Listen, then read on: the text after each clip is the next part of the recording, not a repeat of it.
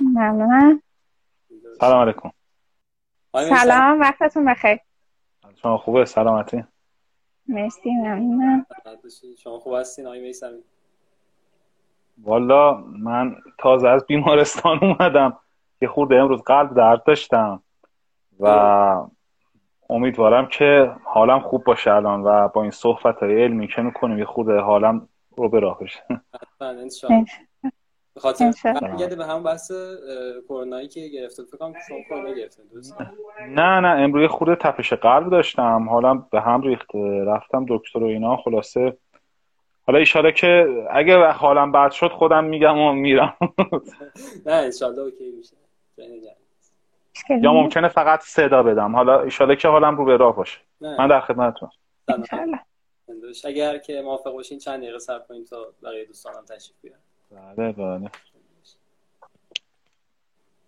خانمی که میزبان هستند همون خانم جلسه قبلی نیستن انگار، عوض شدیم. نه بله، بندازانی هستم در خدمتتون. خوشبختم از آشنایت. همچنین. ممنون.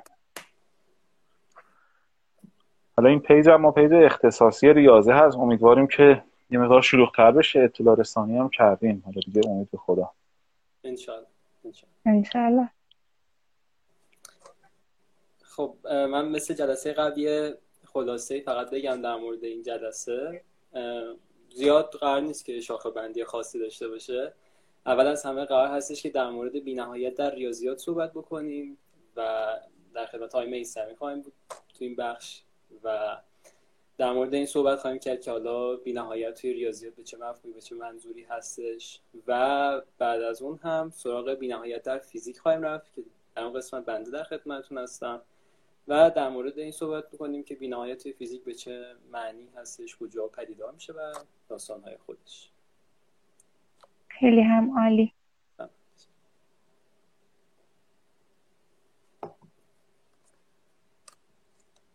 انگار اینترنت شما امروز پایدار هست آقای خوشا.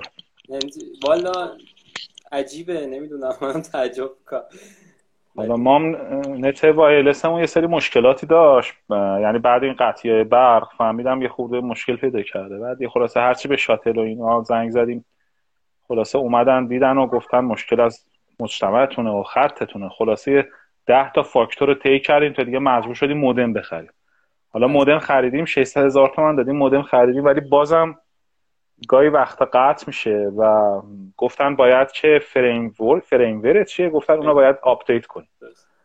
حالا فعلا امروز با نت خط هستیم، حالا یه وقت اگه چرخید ممکنه یه وقت به من زنگ بزنن دوباره برمیگردم، قطع میکنم و برمیگردم. درست، بسیار عالی. حالا منم اگه این وقت قطع شدم شما خواهشاً اگر نوبت به صحبت شما خواهشاً ادامه بدین و من سعی می‌کنم که زودی باشه. خب اگر موافق باشین که شروع بکنیم موضوع رو. آقای مثلا در خدمتتون هست. به نام خدا. امروز بحث راجع به موضوع بسیار زیبای بی‌نهایت هست. من بیشتر سعی می‌کنم با یه سری مثال موضوع رو روشن کنم و اگر دوستان علاقه‌مند هستن به مطالعه بیشتر، من یه سمیناری دادم قبلا خانه ریاضیات، فکر کنم 2 سال پیش، راجع به رامانوجان معجزه بی‌نهایت. تو اون سمینار من 20 صفحه اول این کتابی که جلسه قبل معرفی کردم با نویسنده کاندل پرگر بود اسم نویسندهش، تو اونجا درس دادم اونو و تو اون سمینار خیلی سمینار خوبی هم شد. خواستیم هم ادامه بدیم ولی خب دیگه نشد. اونجا یه مقدار راجع به بی‌نهایت صحبت کردم ولی خب حالا امروز از یه زاویه، یه دیدگاه دیگه‌ای راجع به بی‌نهایت صحبت می‌کنم. من بی‌نهایت رو با یه مثال شروع می‌کنم. ببینید یه مسئله خیلی معروف هست، حالا شاید خیلی از دوستان شنیدن ولی گفتنش خالی از لطف نیست، به نام مسئله هتل هیلبرت. هتل هیلبرت چی میگه؟ هتل هیلبرت یه هتلیه که به اندازه اعداد طبیعی اتاق داره و هر اتاقی تک نفر است، یعنی یه تخت در واقع حساب کن. بعد این فرض کنیم که این هتل هیلبرت کامل ظرفیتش فول هست، پر هست، یعنی ما به تعداد اعداد طبیعی اتاق داره این هتل و به تعداد اعداد طبیعی مهمان داره این هتل که در هر اتاقی یک مهمان هست. حالا نصف شب یه سری مهمون میان توی هتل و میخوان سکنا بگزینند و هتلدار میمونه که چیکار کنه. حالا این تعداد افرادی که اومدن توی این هتل تعدادشون به اندازه تعداد اعداد طبیعیه، مهمون جدید اومده، خب باید به اینا رو جا بده دیگه. چی کار میکنه؟ میاد مهمون اتاق اول رو، اتاق شماره داره دیگه، بچس خورده، مهمون اتاق اول رو بهش میگه بره اتاق دوم، مهمون اتاق دوم رو بهش میگه بره اتاق چهارم، مهمون اتاق سوم رو بهش میگه بره اتاق ششم، مهمون اتاق چهارم بهش میگه بره اتاق هشتم الی آخر، و مهمون اتاق انوم رو بهش میگه بره اتاق دو ان. یعنی هر مهمونی رو تو هر اتاق هست به اتاقی که شمارش 2 برابره میفرسته. و بنابراین وقتی که مهمون 1 میره اتاق 2 دیگه تو اتاق 1 ما چیزی نداریم دیگه، خالیه.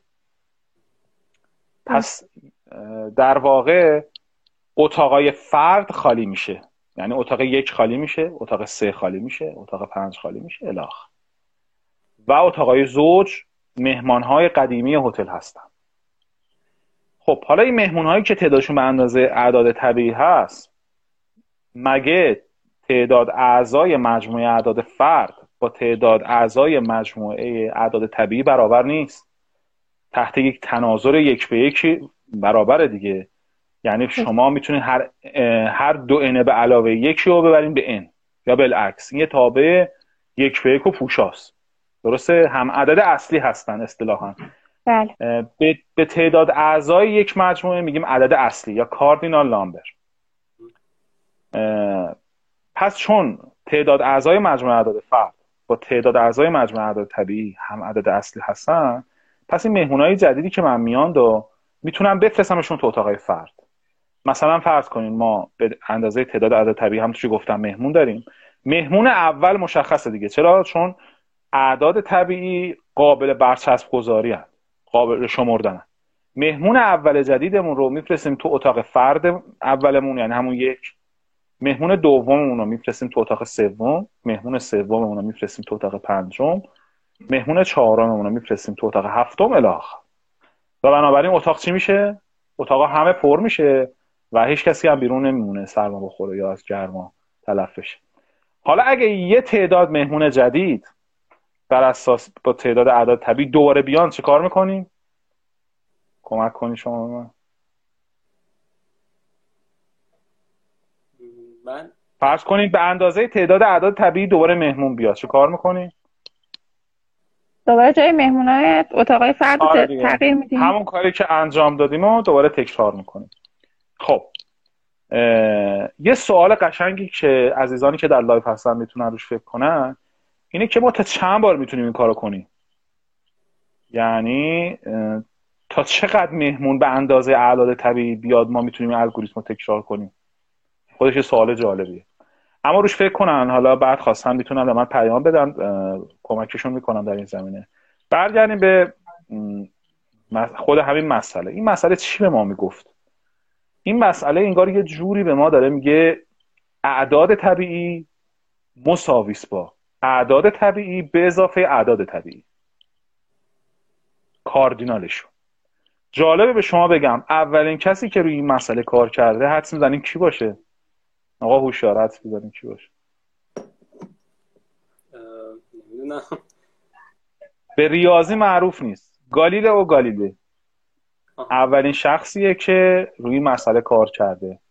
یه مقاله‌ای هست در این زمینه که تاریخچه‌شو کامل شرح داده که گالیله اولین شخصیه که رو برابری اعداد طبیعی با 2 کپی از خودش کار کرد. جالب. پس آره، پس می‌بینیم که ما واقعا یه جنس از بی‌نهایتمون یک بی‌نهایت شمارش پذیره، یعنی بی‌نهایت اعداد طبیعی. و این کف بی‌نهایت‌های ریاضیه. یعنی ما تو ریاضی کمترین بی‌نهایتی که داریم به اندازه تعداد اعداد طبیعیه. ولی توی فیزیک مثلا ما تعداد اتم‌های عالم، تعداد الکترون‌های عالم، چه میدونم، جرم بزرگترین ستاره دنیا که فکر کنم اسکوتی هست اسمش، حالا نمیدونم خیلی چیزای دیگه، هر چی می‌خوایم بگیم، جرم ماده تاریک، نمیدونم انرژی تاریک، اینا هر چی شما بگین، همه این عددا رو هم که بریزین رو هم، باز حاصلش چی میشه؟ درسته خیلی بزرگ میشه ولی بازم یه عدد میشه. پس همینجا ما میتونیم بفهمیم که تفاوت بی‌نهایت ریاضی با بی‌نهایت فیزیک چیه. همونطور که در جلسه قبل گفتم، بی‌نهایت فیزیک نسبیه. مثلا فاصله قم تا تهران نسبت به فاصله کره زمین تا مریخ، اون فاصله نسبت به این فاصله که اول گفتم بی‌نهایت حساب میشه دیگه، چیزی نیست. ولی توی ریاضی نه، ممکنه نسبت این دوتا یک بشه اصلا. واجه هستین؟ برای شما یه مثال میزنم. بازه 0 و 1 رو در نظر بگیرین، همه اعداد حقیقی بین 0 و 1. اعداد حقیقی چی بود؟ همه نقاطی که روی محور هستند و ما میتونیم با اعداد حقیقی نشون بدیم. یه تعریف دیگه، قبل اینکه وارد این بشم میگم، یه تعریف دیگه برای اعداد حقیقی داریم. مجموع اعداد طبیعی که همون اول تعریف کردم دیگه، 1 2 3 4 5 6 الی آخر اعداد طبیعی ان. چرا بهش میگن اعداد طبیعی؟ منم مثل الهی قمشه‌ای هی از این ور اون ور.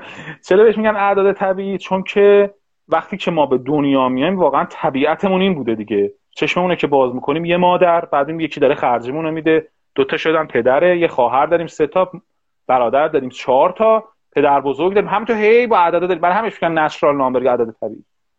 خب این اعداد طبیعی کاردینالشون همونطور که گفتیم بی‌نهایت میشه، یعنی تعداد اعضاشون بی‌نهایت میشه.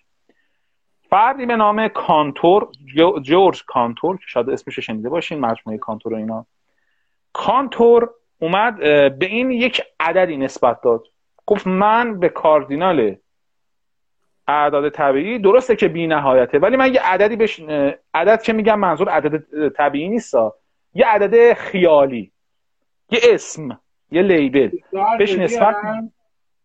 بهش نسبت میدم. صدا میاد؟ نه طور نیست.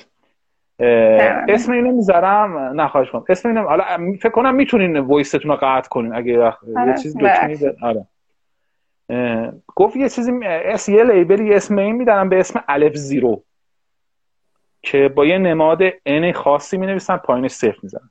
گفت من به این میگم الف زیرو، اسمش الف زیرو.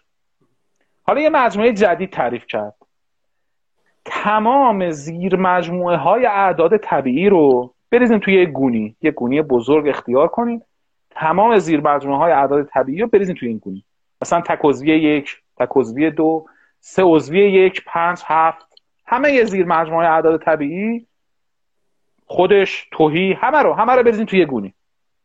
این گونی چند تا عضو توشه؟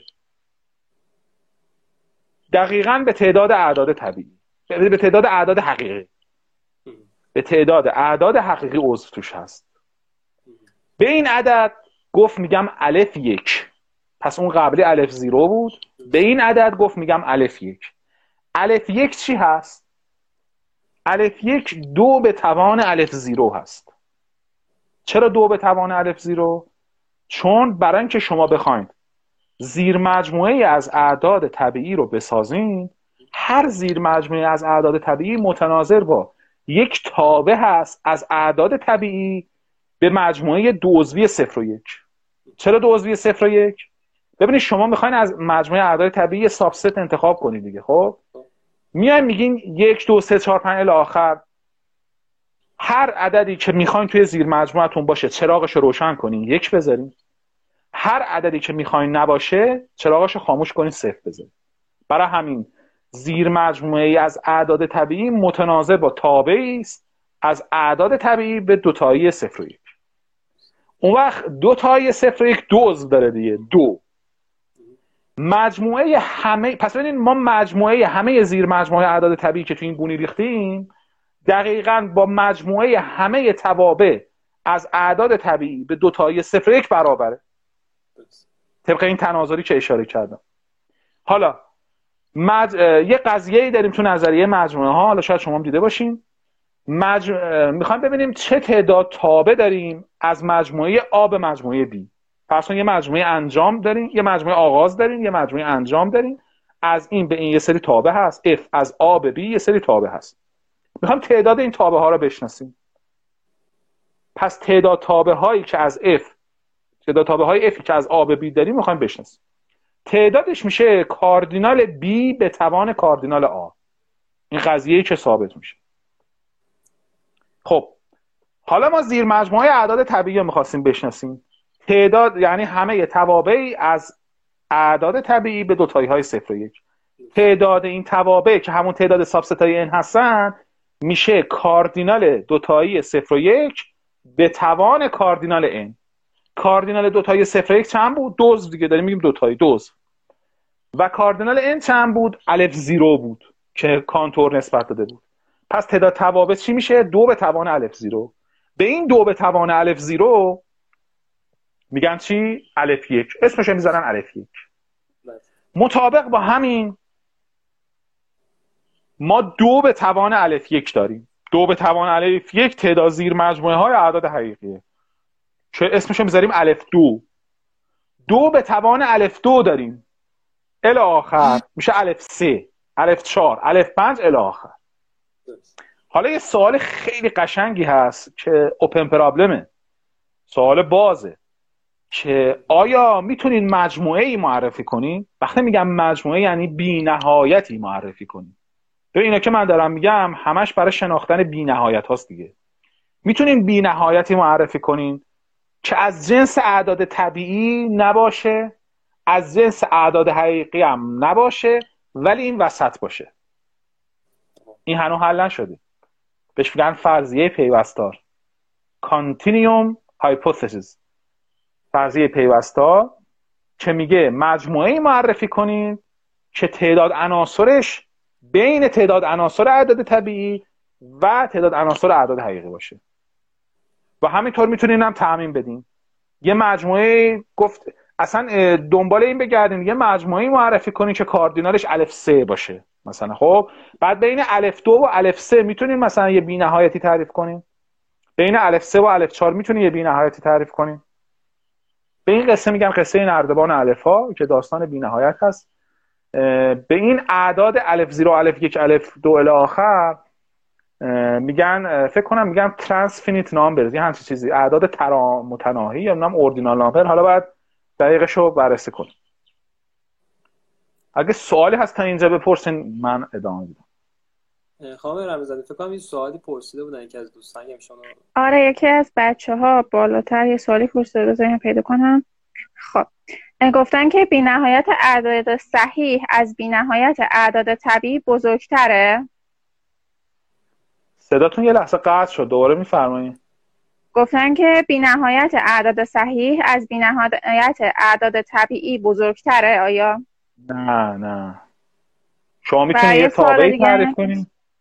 یه لحظه، شما میتونید یه تابعی تعریف کنین که اعداد صحیح رو با اعداد طبیعی در واقع یریخ کنین. دقیقاً برابره. حالا اینکه چه جوری این کارو انجام بدین حالا به خدمتتون عرض میکنم. ببینید زد، من فقط یا حالا فعلا نشون میدم که تعداد عناصر زد یعنی همون مجموعه اعداد صحیح اینتجر نامبرز با تعداد عناصر n برابره. خب ببینید اعداد صحیح یه سری مثبت دارن دیگه، 1 2 3 4 5 الی آخر. خب یه سری منفی هم دارن دیگه، درسته؟ درست. خب این مثبتاش که دقیقاً همون اعداد طبیعیه. پس میتونم زد میتونم بنویسم n اجتماعش با تکوزوی 0 اجتماعش با منفی‌ها. درسته؟ بله. خب n که خودش n شمارش پذیره، صفر هم بهش اضافه کنیم بازم شمارش پذیره، منفی هم بهش اضافه کنیم بازم شمارش پذیره. بی نهایت هم هست دیگه. قضیه داریم که هر مجموعه شمارای بی نهایت با اعداد طبیعی هم اعداد اصلیه، یعنی یکی. اگر این رو هم قبول نکنیم میشه دقیق نشست تابعی تعریف کرد که با اعداد چیز هم اعداد. حالا چه جوری؟ سوال خوبی پرسیدم. ببینید یه روشی هست به نام رنگ زدن کانتور، حالا نمیدونم یا ددکین یا کانتور، نمیدونم. شما یه ماتریس بی‌نهایت در نظر بگیرید، یه ماتریسی که از بالا و از سمت چپ محدود باشه ولی از اینجا تا بی‌نهایت بره. پس این ماتریس رو در نظر بگیریم، از اینجا محدوده، از اینجا محدوده، از اینجا داره تا بی‌نهایت میاد. حالا درایه های این ماتریس هم من به شما به صورت ضربدری میگم. مثلا شما 0 رو بنویسین، 1 رو بنویسین، -1 رو بنویسین، 2 -2، 3 -3، 4. اینا رو شروع کنیم به این حالت که من دارم با دستم نشون میدم رنگ زدم. اینجوری رنگ بزنه. این رنگ زدن یعنی چی؟ یعنی حرکت از اون 0 به 1 به -1 به 2 به -2 به 3 به -3. پس یه تابعی میشه این رنگ زدن که به عدد 0 1 رو نسبت میده، به 1 2 رو نسبت میده، به -1 3 رو نسبت میده، به 2 4 رو نسبت میده الی آخر. پس من میتونم یه تابع دو سویی عین همین ضابطه‌اش اصلا دادم، تعریف کردم از اعداد طبیعی به اعداد صحیح، پس هم اعداد اصلی هست. حالا اینا باید بخواید ریاضیشو بنویسین، باید دقیق بشین بنویسین. من فقط اسکچافت پروفشو گفتم که چجوری اینها ثابت میشه. بله اینو دقیقاً مبانی یه سوال دیگه هم معرفی میکنن ماتریس رو که گفتین، خیلی معروف است برای اثبات دقیقاً موضوع. بفهم یه سوال دیگه هم هستش که میگن که اصلا میتونین دو تا بی‌نهایت رو با هم دیگه مقایسه کنین؟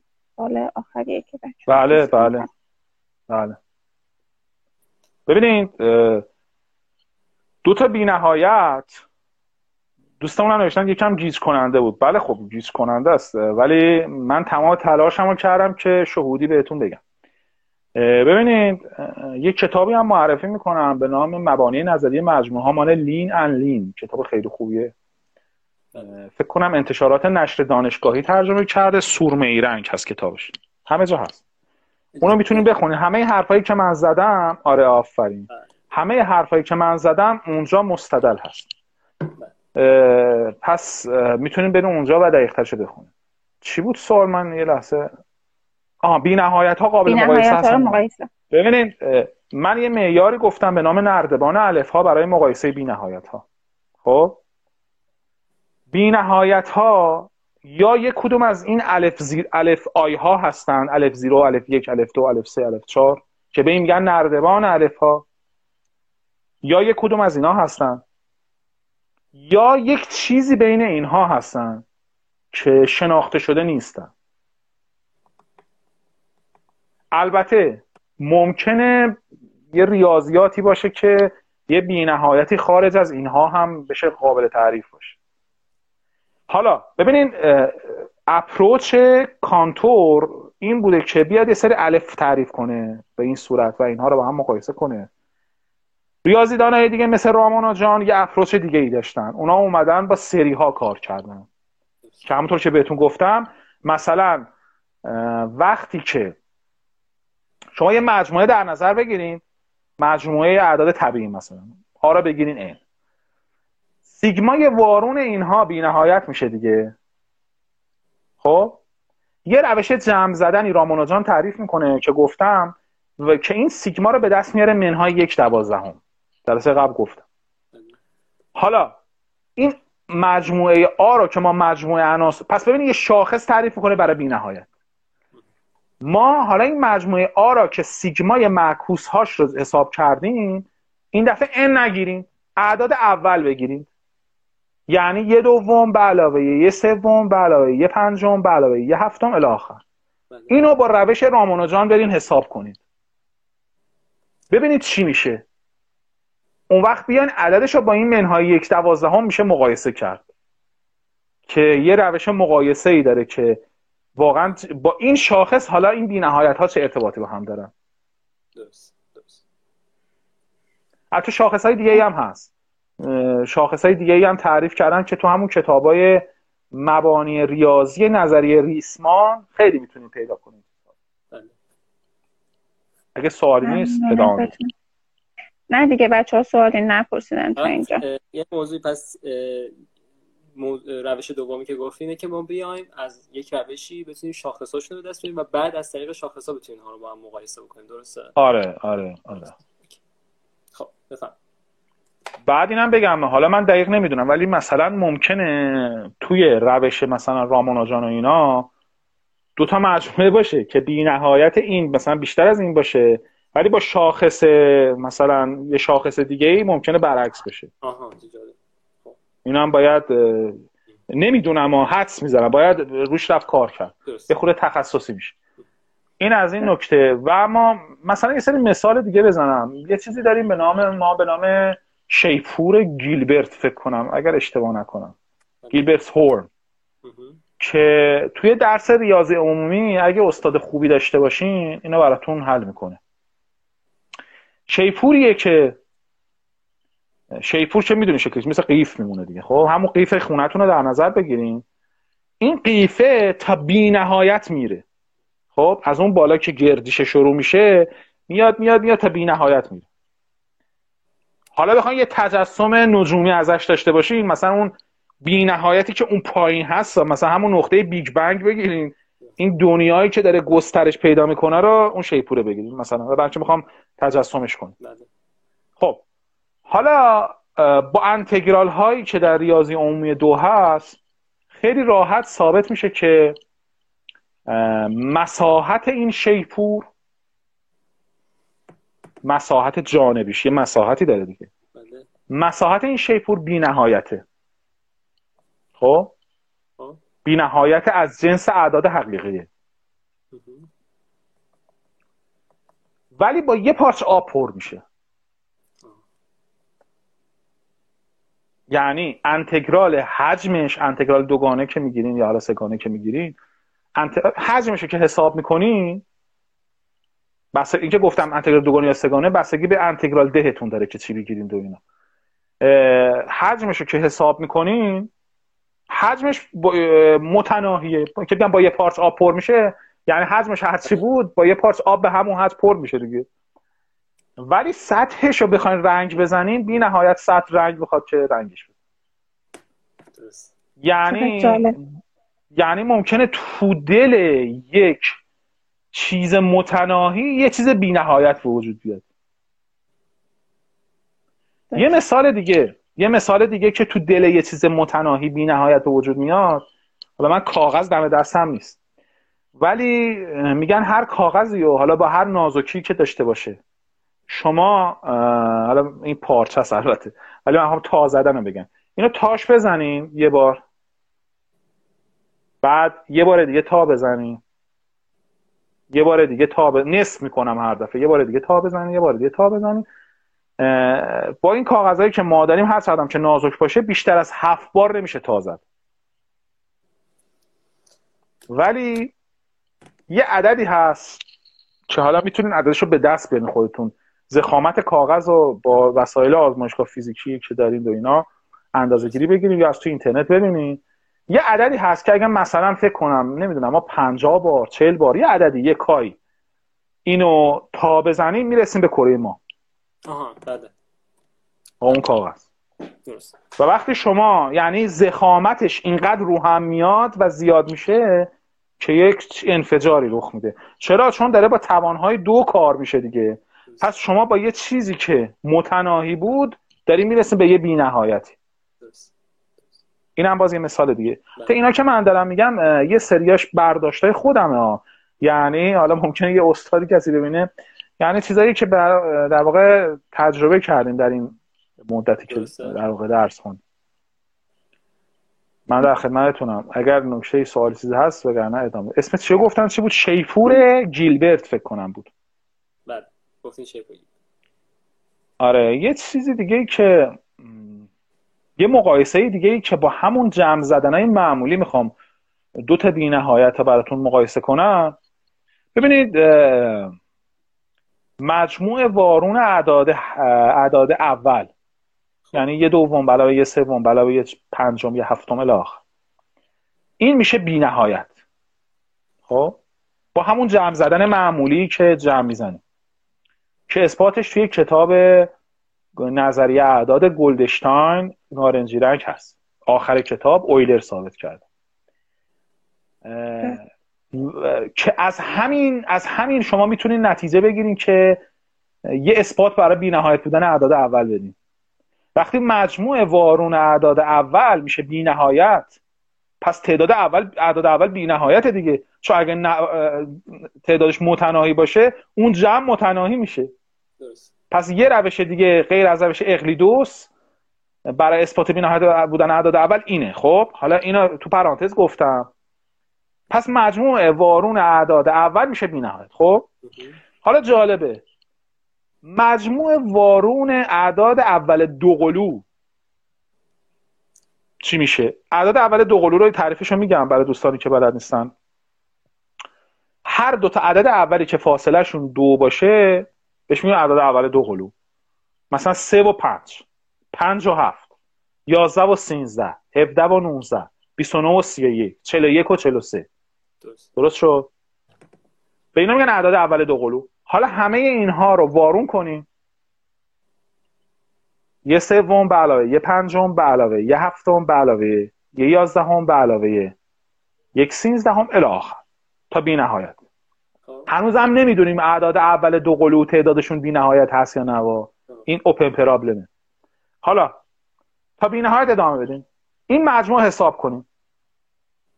یک ریاضیدانی به نام براون BRUN فکر کنم ثابت کرده که این مجموع متناهیه. 2 خرده‌ای میشه جوابش، 2.9 اینا فکر کنم بشه، حالا دقیقش نمیدونم. این ثابت کرده این مجموع متناهیه. و دیگه شما با اون روش قبلی که ثابت کردین اعداد اول بی‌نهایته نمیتونه نشون بده اعداد اول دوقلو بی‌نهایته. این یعنی چی؟ یعنی اعداد اول دوقلو اگر هم بی‌نهایت باشد با این معیار جمع زدن سیگمای معمولی ما بی‌نهایتش کمتر از بی‌نهایت اعداد اوله. و الان هم یکی از مسائل خیلی مهم ریاضی هست که ثابت کنن اعداد اول دوقلو بی‌نهایته. البته من خودم تو این زمینه یه حدسی دارم، حالا بگم بعد نمیدونم بگمش چجوری بگمش. من حد زدم که حالا توی سایت پرایم پازل هست اعداد اول، حد زدم که هر عدد زوجی رو میشه به صورت تفاضل 2 تا عدد اول متوالی، حالا یه جوری دارم رو هوا میگم، دقیق ترش اونجا هستن، یعنی هر دوئن یا میشه به صورت قدر مطلق پی آی منهای 1 منهای 2 پی آی به علاوه پی آی به علاوه 1 نوشت که پی آی آیامین عدد اول. اینا مثلا من با کامپیوتر با افزار متماتیکا 3-4 ساعت گذاشتم حساب کرد و برای هر عدد زوجی به من یه ستایی اول پی آی منهای 1 پی آی و پی آی به علاوه 1 ارائه میداد که اون عدد زوج رو میسازن. مثلا بهش میگفتم آقا 28، 3 تا عدد اول میداد که پی آی منهای 1 منهای 2 پی آی به علاوه پی آی به علاوه 1 میشد اون عدد زوج. همین نشون میده که اگر این اثبات بشه نشون میده که اعداد اول دوقلو بی‌نهایت. ولی خب خیلی مسئله سختیه، خیلی مسئله سختیه. خب حالا میخوام شما یه خورده بحث بکنید تا من بازم مثال یادم بیاد. خیلی جالب بود. پس به احتمال زیاد با یه برنده جایزه فیلدز مثلا از الان صحبت می‌کنیم ان شاءالله. نه بابا، اولا که جایزه فیلدز رو که تا 35 سالگی من 40 سالگی میدن، بعدم از این حدس‌ها زیاد هست. الان برید تو اون سایت ببینید اینقدر حدس راجع به اعداد اول هست که این مسئله ما توش گمه. من فقط می‌خواستم به عنوان بگم که خودم کار کردم مثلا تو این زمینه تو دوران دانش آموزی، ولی حالا دیگه امیدواریم که این چیزا دوستان رو تشویق کنه که بیان روی موضوع بی‌نهایت کار کنه. خیلی میخوام شما یه خورده حرف بزنین آقای هوشیار بحثتون رو، چون منم یه خورده خسته شدم، ولی بعد من ادامه میدم. حتما. خب در مورد بی‌نهایت در فیزیک من ولی نکته رو بگم. این اسمی که ما برای پوستر انتخاب کردیم که زیبا و ویرانگر هستش، من این رو از روی یک مقاله از مقاله آقای مکس تگمارک برداشتم که توی مجله دیسکاوری هم هست، دوستان میتونن مطالعه بکنن، در مورد دقیقاً همین موضوع بی‌نهایت هستش. لازم بود اینو بگم، حالا بحث کپی رایت رعایت بشه، ولی اگه دوستان علاقه من بودن میتونن اینجا برن توی مجله دیسکاوری ما مطالعه بکنن در مورد این موضوع. ولی برای شروع بحث 2 تا گزاره رو به مورد بررسی قرارش بده. اولیش میگه چی؟ من از روی کاغذ میخونم. میگه بی نهایت در فیزیک هنگامی رخ میدهد که ما دیگر شاهد تغییراتی در شرایط یک جسم نباشیم. و نکتهش اینجاست که خب ما میدونیم وقتی فیزیک مطالعه میکنیم در اصل فیزیک بر پایه تغییرات هستش، یعنی یه سیستمی که تغییر رخ میده داخلش، حالا پارامترهای مختلفش تغییر میکنه، ما میایم و بر اساس اون پارامترها فضاش رو تعریف میکنیم. مثلا یک ماشینی داریم که داره آقا توی داره جا به جایی داره رخ میده براش، خب حالا اگه پارامتر تی رو کارش نداشته باشیم ولی براش ایکس و وای و زدی تعریف میکنه. چرا؟ چون داره در ایکس و وای و زد مثلا تغییر میکنه.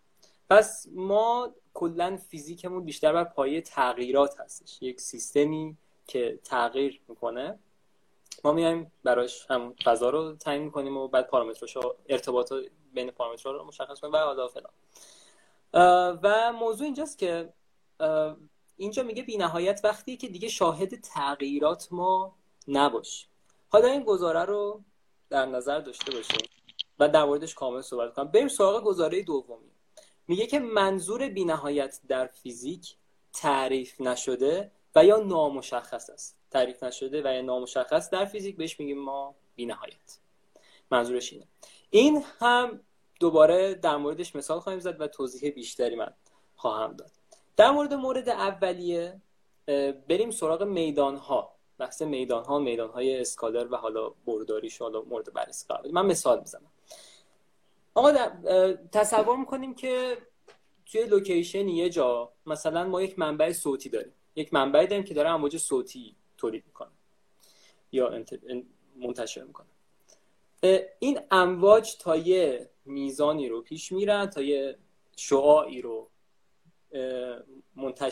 منتشر میشن، میرن و تا یه جای، از یه جای به بعد و یا یه بازه‌ای به بعد ما دیگه نمیشنویم، مثلا این موج رو دریافت نمیکنیم.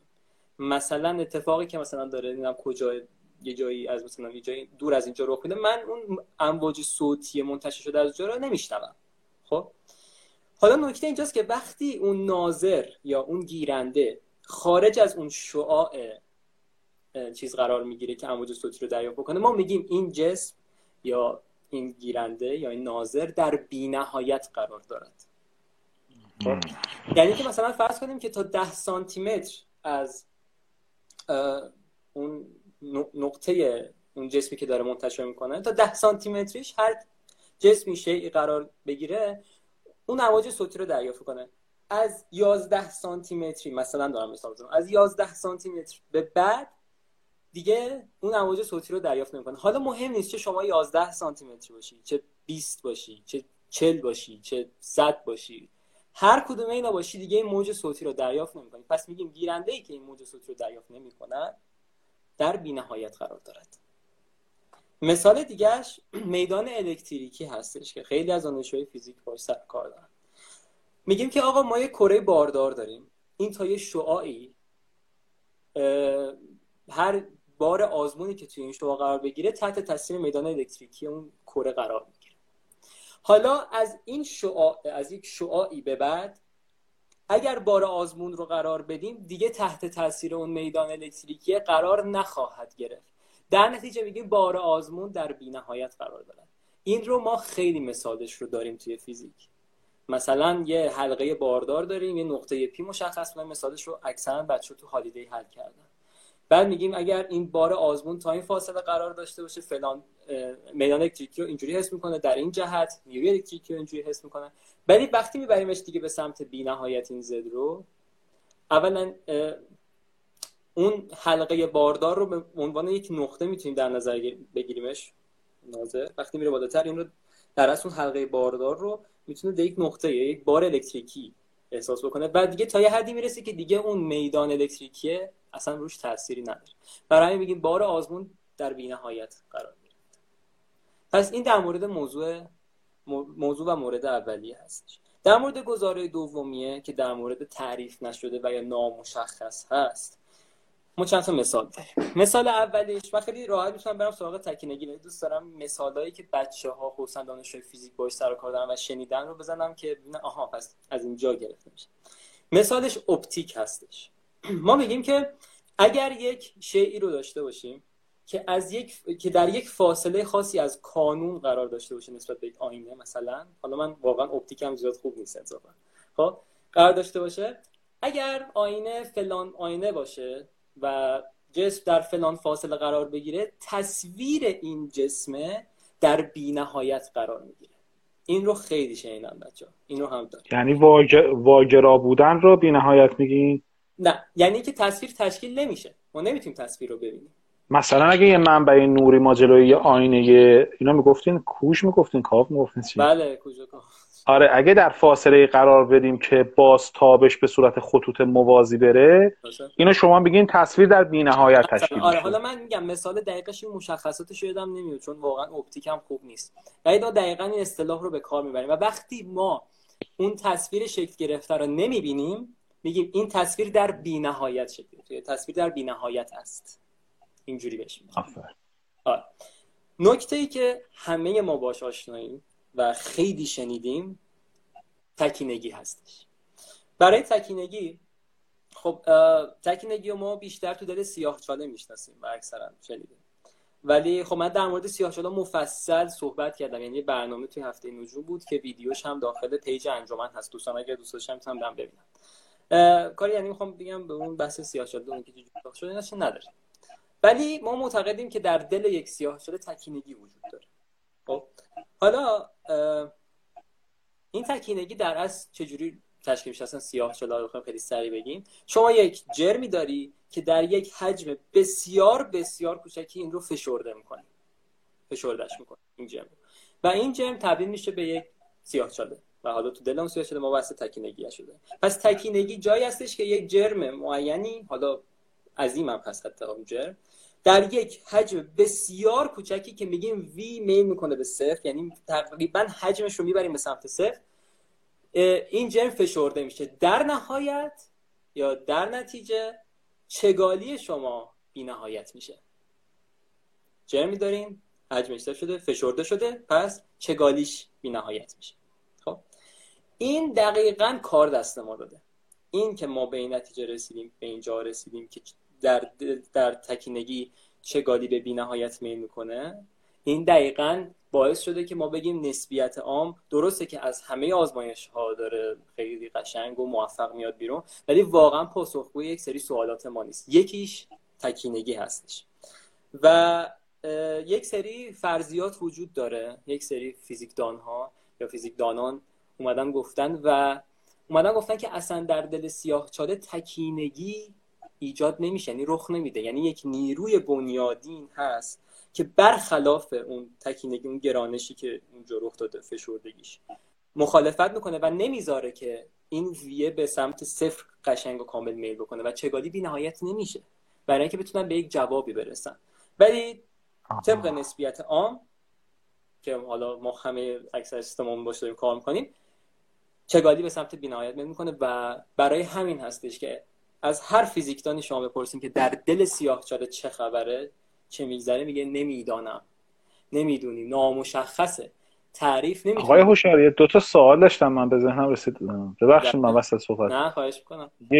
یکی این که گفتیم تکینگی وجود داره، این جمله دقیقاً به معنای همونه که گفتیم یه جرم خیلی زیاده توی حجم کم، یا یه معنی دیگه‌ای داره؟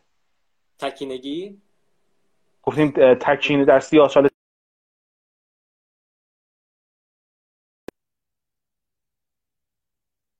این رو بذار اینجوری براتون بگم، شما وقتی که یک جرم دارین مثل یک ستاره خیلی عظیم و جزو در نظر بگیرید، بعد این وقتی مرحله حالا بهش میگن مرگ ستاره میرسه، جرمش که عظیم باشه فروپاشی رخ میده، سوپرنوا رخ میده، در نهایت تبدیل میشه حالا یا به ستاره نوترونی یا به سیاه‌چاله. خب تو سیاه‌چاله ما چیزای پارامتر که نه، ویژگی‌های سیاه‌چاله که ما همیشه مورد بررسی قرار میدیم، مثلا افق رویدادش هست، افق رویداد هست، قرص برافزایشی و دو سه تا دیگه هست.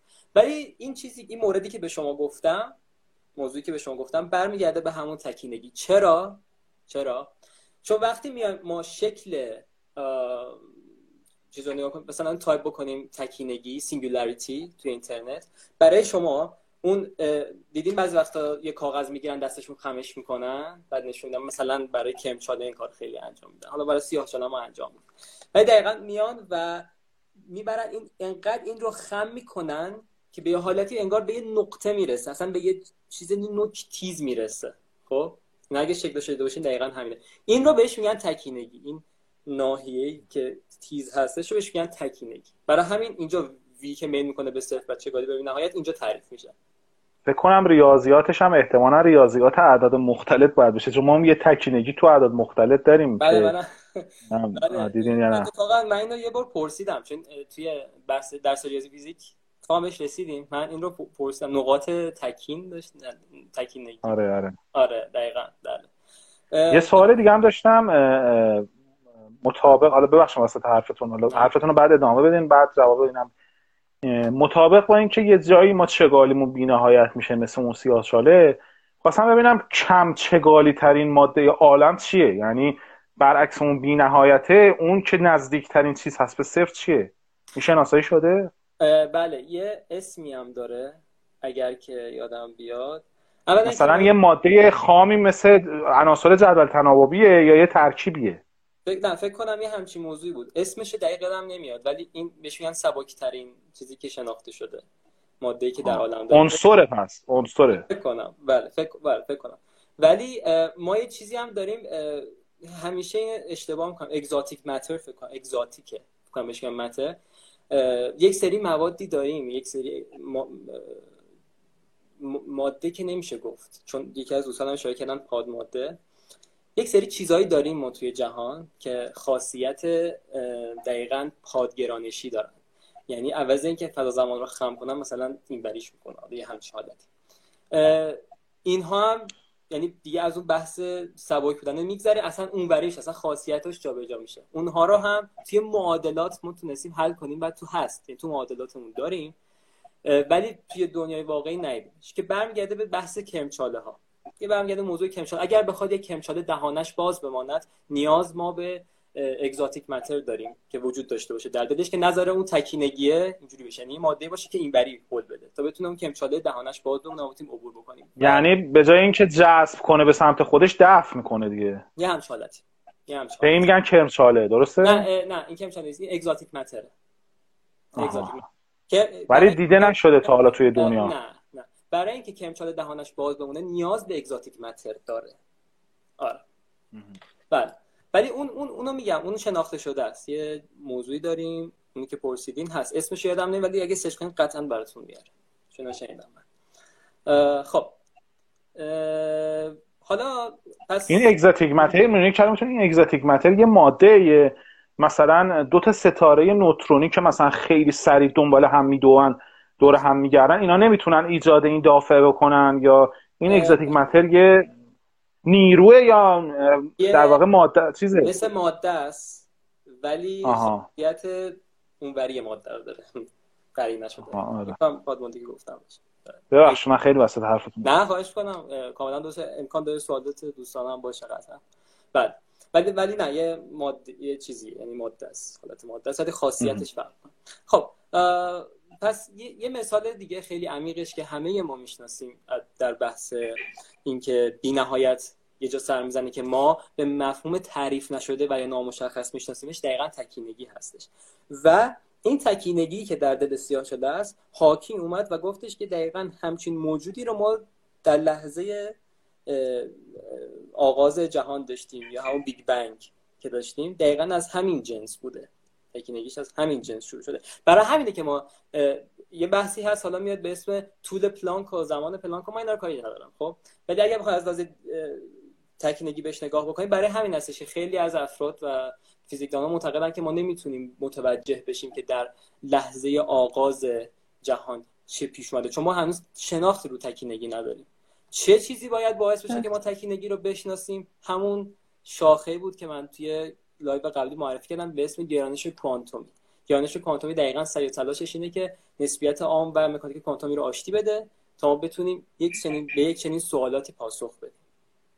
پس خیلی از فیزیکدانان، من تو کتاب‌های متفاوت، مقالات متفاوت مطالعه کردم، معتقدن اگر شما در معادلاتتون و یا توی نتایج مدل هاتون به بی‌نهایت رسیدین، یا اون مدل اشتباهه و بعد اصلاحش بکنید، یا اون مدل رو، حالا اگر مدل پایه‌ای باشه شاید حل شما اشتباه بوده، بعد روش حلتون رو تغییر بدین، یا واقعا باید یه فکری به حالش بکنید. مثل نسبیت عام که الان اومده، نسبیت عام خیلی خوب داره جواب میده، خیلی همه جا داره خوب جواب میده، ولی واقعا نمیتونه تکینگی رو تا الان که دارم صحبت می‌کنم نتونسته هنوز جوابی بهش بده. پس شاید ما نیاز داریم که یک بازنگری بهش داشته باشیم.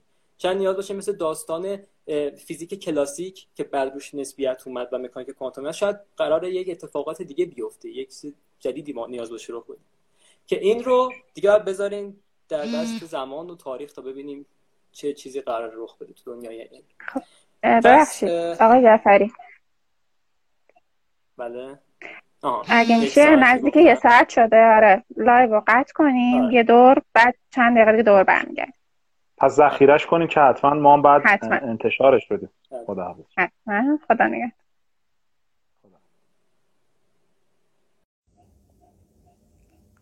خب دوستان ادامه لایو رو انشالله شروع می‌کنیم.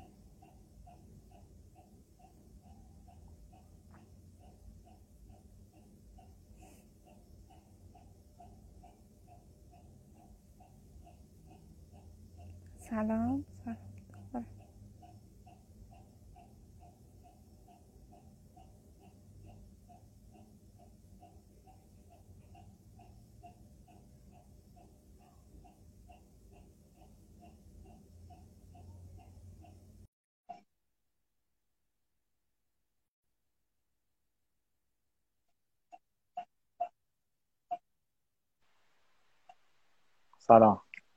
سلام. سلام. سلام. خوبه؟ مرسی، ممنون. خب ادامه بدیم. خب من آقای مثلا من فقط نکته رو اضافه کنم که از دوستان به نکته خوبی اشاره کردن توی دایرکت. من افتادم. خب گفتن که نوترینو چطور؟ یعنی نوترینو رو مثال زدن در مورد سوالتون. ببینید نکته خیلی خوبی بود. ما یک سری ذراتی داریم میشناسیمشون به عنوان فوتون و نوترینو و موارد. حالا من فوتون رو میگم. فوتون برای اینکه به این سرعتش که سرعت نور هست برسه 3 × 10⁻⁸ جرمی که براش در نظر میگیرن، یعنی جرمی که معتقدن باید داشته باشه، میگن که باید 0 باشه. خب یعنی ما وقتی فرمول E=mc² رو مینویسیم به علاوه فکر کنم PC به توان دو بود، یه همچین موضوع، یعنی دو قسمتی بود، یکیش جرم نسبیش بود، یکیش هم جرم سکونش بود. خب و وقتی یک ذره، یک ماده، حالا هر چیزی به سمت اون سرعت نور حرکت کنه، سرعتش برابر سرعت نور عملاً میخوایم بگیم بشه 3 × 10⁻⁸ بشه، جرمی که باید مبارش در نظر داشته باشه میگیم اون جرمش باید 0 باشه. این جور مسائل اصلا چیزی که حالا تو حالت سکون بخواد سبک‌ترین چیزو داشته باشه، ما همون موضوعی که بهتون گفتم هستش. اونا دیگه استثناء، یعنی در حالتی اینکه سرعتشون باید اونجوری بشه تا فلان اتفاق بیفته. یه سوال دیگه هم داشتم تا قبل اینکه بحثتون شروع کنین. شما فرمودین یه تایمی هست به نام زمان پلانک. بله. که حالا زیاد تشریحش نکردین، ولی حالا من برای دوستان که میگن بعد از اینکه بیگ بنگ اتفاق افتاده، اون زمانی که مثلا یه تی، از اون زمانی که از اون تی به بعد قوانین فیزیک برقرار هست رو به اون تیه میگن زمان پلانک، درسته؟ یه عدد خاصیه. مثلا این عدد چجوری اندازه‌گیری کردن؟ اول میریم سراغ طول پلانک. و طول پلانک ببینید اگر ما معتقد باشیم که اون بخوایم، یعنی منظورم اینه که دیدگاه کوانتومی رو داشته باشیم به جهانمون، چون طبق نسبیت ها فضا زمان ما باید یک جهان و جهان حالت پیوسته باشه، ما هرچی خودش کنیم باید پیوستگی داشته باشه، ولی طبق کوانتوم باید گسسته باشه، درسته؟ طبق کوانتوم باید گسسته باشه. ما ببخشید میشه یه بار دیگه بگین؟ یه لحظه قطع شد از من، شرمنده. من گفتم که اگر بخوایم با دیدگاه نسبیت عام بریم جلو، خب فضا زمان ما یک فضا زمان پیوسته هستش. خب ولی اگه بخوایم با دیدگاه کوانتومی پیش بریم جلو، فضا زمان ما یک فضا زمان گسسته هستش، درسته؟ مثل چیزی که تئوری که خود کوانتوم هست. اگر ما اون بحث گسسته رو در نظر بگیریم و بخوایم پیش بریم جلو، پس باید طولمون هم انقدر خورد بکنی به این زمین، ولی یه حدی باید داشته باشه چون گسسته هستش فضای ما. اون دیگه میزان دیگه کمترین تقسیم کردن توده که بهش میگیم یه تودی داشته باشه بهش میگن تود پلانک. حالا شما آره بعد طبق این تود پلانک، اثباتش رو یادم نمیاد ولی یه جوری با این تود پلانک میذاشینش توی یه فرمولی، یادم نمیاد زمان پلانک بود. آره میگم، حالا نمیگم چون وقت احساس کنم اشتباه، چون خیلی وقت پیش بود من این رو داشتم نگاه می‌کردم. وقت منظور از قوانین فیزیک چه قوانینی؟ مثلا قوانین فیزیک نیوتنی منظوره یا کل قوانین فیزیک؟ نه، حالا قوانین وقتی ما میاریم روی کار، قوانین هیچ وقت مثلا اینجوری نیست که بخوام تغییری بکنم. پس آره قوانین فیزیک از قوانین فلان هست، اینا کاری نداره. ولی نکته که فکر کنم اینجا خیلی می‌خواسته بهش اشاره بکنه، بحث جدایش نیروها هستش، نیروهای بنیادین خصوصا گرانش هستش، چون معتقدیم وقتی نیروی گرانش جدا شد از اون سایر نیروها این اتفاق افتاد و این جهان به این شکل. پس به احتمال زیاد داره به اون موضوع اشاره میکنه. آقای جعفری، یکی از دوستانم خواسته بودن که دو تا تعریف بی‌نهایت رو از نظر فیزیک یه بار دیگه عنوانش کنیم. یه بار دیگه من دو تا گزاره رو میگم. بی‌نهایت در فیزیک هنگامی رخ می‌دهد که ما دیگر شاهد تغییرات در شرایط یک جسم نباشیم، که اون رو توضیح دادم چجوری میشد با اون بحث امواج صوتی و اینا که مثال زدم یا بار الکتریکی. دومیش منظور بی‌نهایت در فیزیک تعریف نشده و یا نامشخص است. منظورش این نیست که منظور بی‌نهایت در فیزیک تعریف نشده، منظورش اینه که بی‌نهایت در فیزیک به این مفهوم که یعنی تعریف نشده است یا نامشخص است، که من گفتم که فیزیکدان‌ها اکثرشون معتقدن اگر معادلات شما به نتیجهش بی‌نهایت شد و یا مدل‌های شما بی‌نهایت را نتیجه داد، پس یعنی به احتمال زیاد غلط هست، چه روشتون غلط است یا مدلتون غلط است و نیاز به بازنگری داره. توی فیزیک ما از بی‌نهایت‌ها خوشمون نمیاد. بحث ویرانگریش اینجاست. توی فیزیک ویرانگره بی‌نهایت، ولی توی ریاضیات بسیار زیباست. اون نکتهش اینه. حالا اون چیز اولی که گفتی که یعنی چیزی که دیگه تغییری رخ نمیده، ما یه مفهوم شبیه به این داریم. حالا احتمالاً ربط نداره ولی حالا ان شاءالله که ربط داشته باشه، چون من هر چیزی که فکر کردم ربط نداره گفتم درسته قبل، هر چیزی که فکر کردم ربط ندارن با هم ربط داشتن. حالا شاید اینم ربط داشته باشه. ما احتمالاً فیلم بیوتیفول مایند رو دیدیم، جان نش. یه چیزی داریم توی ریاضی به نام نش اکویلیبریوم، یعنی تعادل نش. تعادل نش میگه که وقتی دو نفر دارن با هم بازی میکنن، تعادل نش در واقع اینو بگم، تعادل نش اون زمانیه توی بازی دو نفر، مثلا فرض کن من و شما داریم بازی میکنیم که جفتمون از اون حالت خوشمون میاد، یعنی دیگه نمیخوایم حالتمون رو تغییر بدیم. درست. اینم شاید یه ربطی به این داشته باشه. یعنی تو فیزیک هم اون حالتی که دیگه استیبله، یعنی همه راضی ان دیگه، یعنی هیچ تغییری رخ نمیده. اینم تعادل نش هم ما تو ریاضی داریم که همین هست. از نظریه بازیش میاد، از نظریه بازی نش میادین. آره دیگه، آره. بعد جالبه این تعادل نش حد زده شده که حالا من خودم یکی از موضوعاتیه که در ادامه ان شاءالله بعد دکترا میخوام روش کار کنم. حد زده شده که با یه شرط خیلی محض آنالیزی ریاضی هست، شاخه‌های ریاضی معادله که میگم همه چی به هم ربط داره تو این دنیا. اینه جز عجایبش. بفرمایید، ببخشید من. نه خواهش می‌کنم. حالا برای شباهت من چند روز پیش پستی دیدم، بعد نوشته بود که پدرم داره فلان میگه. چی میگفت پدر پسره؟ گفته بود که تو خیلی صبح دیر بیدار میشی، خیلی دیر بلند میشی، یعنی چی؟ برای چی اینطوری؟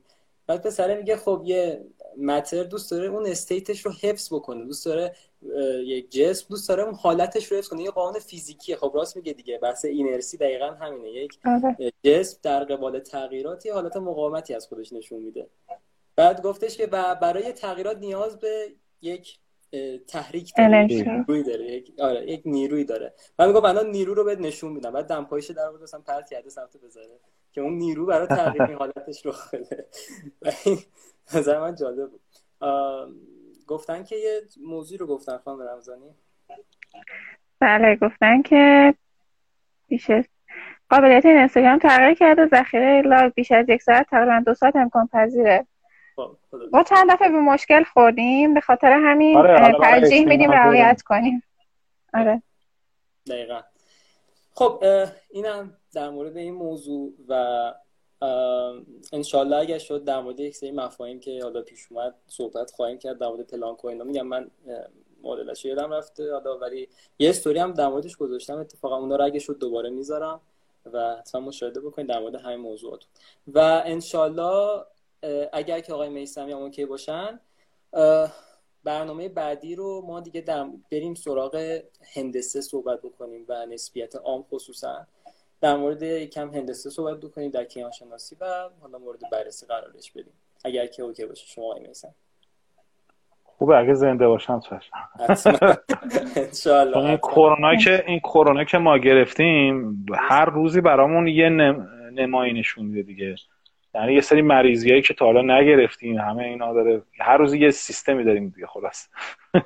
انشالله که سالم و سلامت باشین انشالله. آقای میثم این نکته اگر که دارین یه چند تا نکته من هست در پایان بگم. شما اشاره کردین به اون پیوسته بودن فضا زمان و کوانتومی بودن. بله. ما معادله با این یه چیزی داریم توی ریاضی به نام دیسکریت داینامیکال سیستم و کانتینیوس داینامیکال سیستم فکر کنم، سیستم های دینامیکی گسسته و پیوسته. آها درسته. خب حالا این سیستم دینامیکی چی هست؟ وقتی که یه چیزی تو داره یاز داره به نام گروه که حالا من دیگه نمیدم چیه، مثلا فرض کن اعداد صحیح گروه هن. خب درسته. وقتی این گروه عمل میکنه روی یک فضا، اگه اون گروه مثلا گسسته باشه یا حالا فضا گسسته باشه شرط خاصی داره بهش میگن سیستم دینامیکی گسسته، ولی اگه مثلا پیوسته باشه مثلا آر روی آر عمل کنه درسته. به عنوان عمل کردن یعنی چی؟ مثلا مثل انتقال، مثل تقارن، به اینا مثلا میگن عمل، دوران. خب در این صورت مثلا به اون میگن سیستم دینامیکی پیوسته. پس متناسب با اون که شما دارین ریاضیاتش این هست، یعنی اون که شما گفتین ریاضیاتش داینامیکال سیستم هست که تو ریاضی هست. کاملا درسته. بعد نظریه گروه داریم دیگه، اصلا استفاده میکنیم از نظریه گروه. آره نظریه گروه خیلی تو فیزیک کار برده. بله خیلی به شدت. بله. آره بعد یه نرم افزار دیگه هم هست می‌خواستم به دوستان اضافه معرفی کنم که جدیدن توی فیزیک هم خیلی داره استفاده میشه، توی ریاضی هم خیلی داره استفاده میشه. نرم افزاری که شما اینقدر میتونید باش کار کنید که اصلا ازش مقاله تولید کنید به نام نرم افزار سیج SAGE یا سیج مث سرچ کنین. این بر پایه لینوکس بوده، نمیدونم حالا فکر کنم روی ویندوز هم اجرا بشه یا بشه اجراش کشی، قطعا خودم باش کار کردم یه مدت. این خیلی نرم افزار خوبیه برای دوستانی که علاقه‌مندن به موضوعات بین ریاضی فیزیکی، علاقه‌مندن برای سری شبیه سازی‌ها، برای سری محاسبات، خیلی نرم افزار خوبیه. این نکته دیگه این که اگر بخواین مثلا یک پیش زمینه از بی‌نهایت داشته باشین، مثلا فرض کنید من یک کره زمین اینجا داشته باشم، اگه این کره زمین رو بتونم با یه پارچه‌ای، این پارچه خاصیه مثلا میخوام این کره زمین رو با این پارچه بغل کنم بپوشونمش. خب این پارچه‌های معمولی یه سری جا رو هم میافتن دیگه، اونجایی که مثلا به نازکی میرسه. آره پارچه‌اش جوریه که حالت الاستیسیتی داشته باشه دیگه، مثلا جمع بشه کش بیاد. فرض کنیم ما کل کره زمین رو با یه پارچه، اون پارچه‌ای که گفتم، پوشوندیم، یه نقطهش خالی میمونه که این میرسن به هم و اون نقطه قطب شماله. خب به این توی ریاضی میگن تصویر استریوگرافی، استریوگرافیک پروجکشن، میتونی سرچ کنی. به اون نقطه میگن بی‌نهایت، یعنی گاهی وقتا توی ریاضی به اون نقطه بی‌نهایت هم میگن. یا مثلا گاهی وقتا که نیاز دارن توی ریاضی محاسبه داشته باشن میگن که میان بی‌نهایت رو اضافه میکنن به فضا. ما یه دستگاه تکمیلی اعداد حقیقی داریم که در واقع بی‌نهایت میان به فضا اضافه میکنن. مثلا میگن R اجتماعش با بی‌نهایت، یه نقطه رو به فضا اضافه میکنن، به اون نقطه میگن بی‌نهایت. منتها اون نقطه رو باید اعمال و رفتار و اکشنایی که با فضای قبلیمون داره رو تعریف کنن. مثلا اینکه شما بنویسید لیمیت مثلا x2 وقتی که x میره به سمت بی‌نهایت میشه بی‌نهایت غلطه. شما باید بنویسین وجود ندارد. آها. این که بنویسین حد بی‌نهایت در اعداد حقیقی غلطه. شما نقطه بی‌نهایت نداریم تو اعداد حقیقی. ولی اگه بگین در دستگاه تکامل یافته اعداد حقیقی، یعنی آر اجتماعش با مثبت منفی بی‌نهایت یه حدی شده مثبت بی‌نهایت، این درسته. پس وقتی میگیم پس ما حد بی‌نهایت وجود نداره، مگه اینکه ذکر کنیم که در آر اجتماعش با بی‌نهایت. پس از این به بعد هر حدی که بی‌نهایت شده باید بگین عضو آر نیست. جواب این حد عضو آر نیست یا وجود ندارد. یا مثلا اگه یه انتگرالی واگرا شد بعد بنویسین این انتگرال وجود ندارد، اینکه بگیم بی‌نهایت غلطه. گفتم مگه اینکه ذکر کنیم که توی دستگاه تکامل یافته هستیم. اینم یه نکته. و بعد دیگه راجع به بی‌نهایت، حالا یه جور بی‌نهایت هم میشه به حرکات تکراری اشاره کرد. مثلا پاندول ساعت نگاه کنین، اگه به یه منبع انرژی بی‌نهایت متصل باشه، این تا بی‌نهایت یه رفتار تا آخر دنیا یه رفتار تکراری داره دیگه. درسته. و میگم با هر چیزی یا واقعا آدم روش زوم کنه میتونه اون جنبه بی‌نهایت رو توش ببینه که ما یه شعری هم که در اون هر ذره که بهش کافی آفتابیش در میان بینی، یعنی توی هر متناهی یه بی‌نهایتی پیدا می‌کنی و توی هر بی‌نهایتی یه متناهی پیدا. اینا تعاملات این دنیا هست که با هم هست و خیلی هاشم همه شناخته شده نیست.